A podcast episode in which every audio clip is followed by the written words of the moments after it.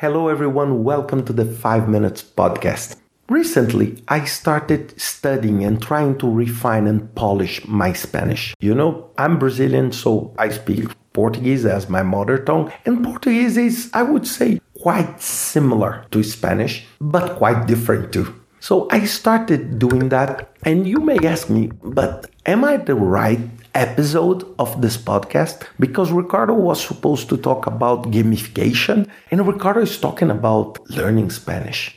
So let me tell you what happened. When I said this to my daughters, one of them came to me and said, Dad, why you don't use Duolingo? And first, just as a disclaimer, Duolingo is not sponsoring this episode, okay? I'm just a client.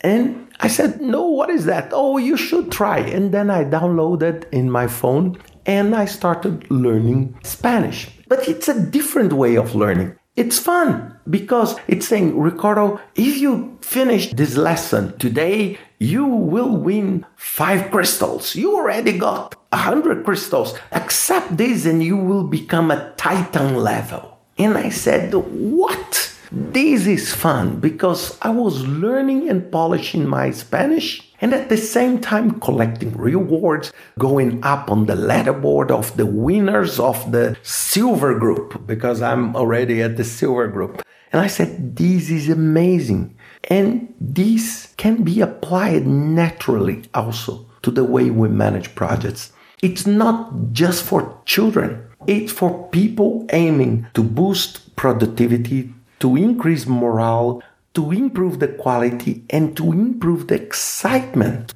This is exactly what gamification brings to your project. And you may ask me, okay, but Ricardo, how do I do that? Okay, I'm managing you know, a serious project. How do I create this concept of gamification? We can see gamification everywhere. When you get a credential and you receive a badge and you start collecting badges, this is a gamification mindset. When, for example, you go to a chat and you say super user and you create this kind of ranking on those who respond, or you collect a badge, newbie, you collect the second badge, for example, uh, Titan, this is gamification. For example, for those in the project management field, if you go to projectmanagement.com is the PMI, I would say in some sort of knowledge sharing area. You see users and the users, they have their badges and these will create incentives for them to play and to be interactive and to support that community. And this is the user gamification. How do you do that? First, you need to set up challenges. So let me take a serious example now. You have a Kanban, you have a Kanban board, and you can create challenges on that Kanban. I would say you need to move these to these up to the end of the sprint. Who moves more will be on the top. So you create a challenge, but a challenge that is tangible. You cannot create a challenge that it's impossible because it's like a game. If you create a game that is impossible to be played or impossible for you to get a win, you just don't play because you want to have the feeling of winning. But also at the same time, it cannot be very easy. It needs to have the challenge that will deliver the excitement. Second thing, it's when you deliver, you get a reward. And I love the concept of micro rewards. I am part of the advisory board of an Estonian startup called Yera. And Yera is a company that is specialized on the concept of these micro rewards. And what is the idea behind this? It's you collect points by doing things that will improve the project in a gamification style.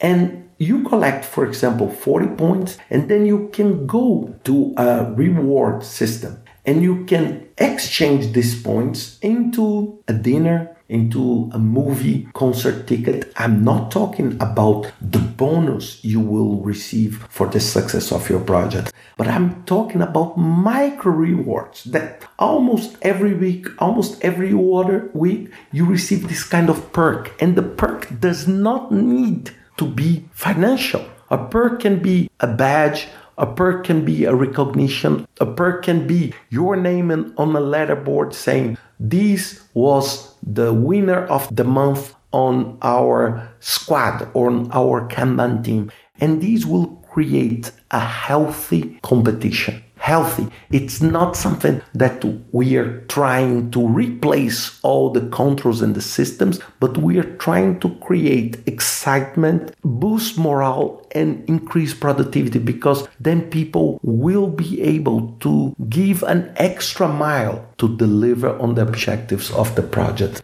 So, this is a very interesting topic for you to think about. You don't need a software, you can do this in a wall. You can do this. Remember when you were a child at the school that you do something good and your teacher gives you a star and you go proud back home and say, Look, I collected three stars this week because I did good things. This is the stimulation, and this is clearly gamification. You can do this, for example, in a construction site. You can put this on the wall. You can do this online using tools for your Kanban or using tools like Trello, like Jira to help you to create this concept of game where I want to move this to this because if I move this to this, I will receive, for example, from this column to this column on my Kanban board, I will receive X amount of points. And these points I can exchange, I can go up on the leaderboard or I can receive a badge. Think about that because this does not look serious, but this is one of the best ways of improving the results of your project. Think about that and see you next week with another 5 Minutes podcast.